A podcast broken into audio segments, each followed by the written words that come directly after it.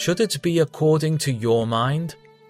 James Smith, Important Questions, 1858. Should it be according to your mind? Job 34:33. We are prone to be fretful, to complain of the dispensations of divine providence, and to reflect harshly upon the Lord's dealings with us. We want our own way. We wish to carve for ourselves. We would be treated as God's favorites. We want our ease and prosperity and pleasure consulted in all things, and if this does not appear to be done, if our wills are crossed, if our schemes are frustrated, if our purposes are broken off, then we stumble, think ourselves badly treated, and look for everybody to sympathize with us.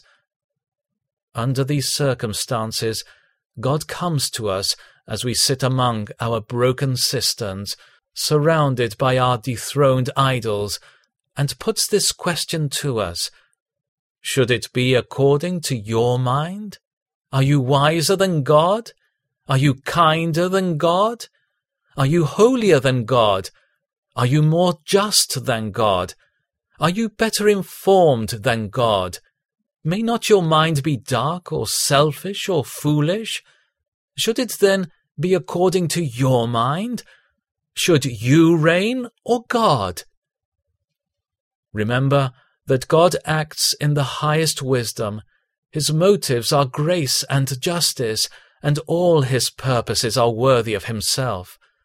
The least the Christian can do is to submit and to prefer God's wisdom, way, and work to his own.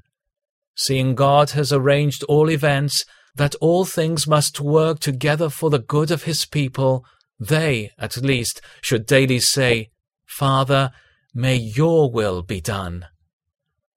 O my soul, seek grace from God, not only to submit and be resigned to the dispensations of divine providence, but to acquiesce in them and be pleased with the whole of them.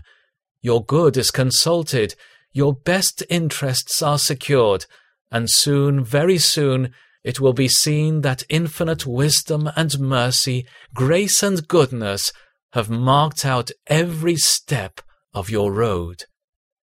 Jesus replied, You do not understand what I am now doing, but some day you will. John thirteen seven.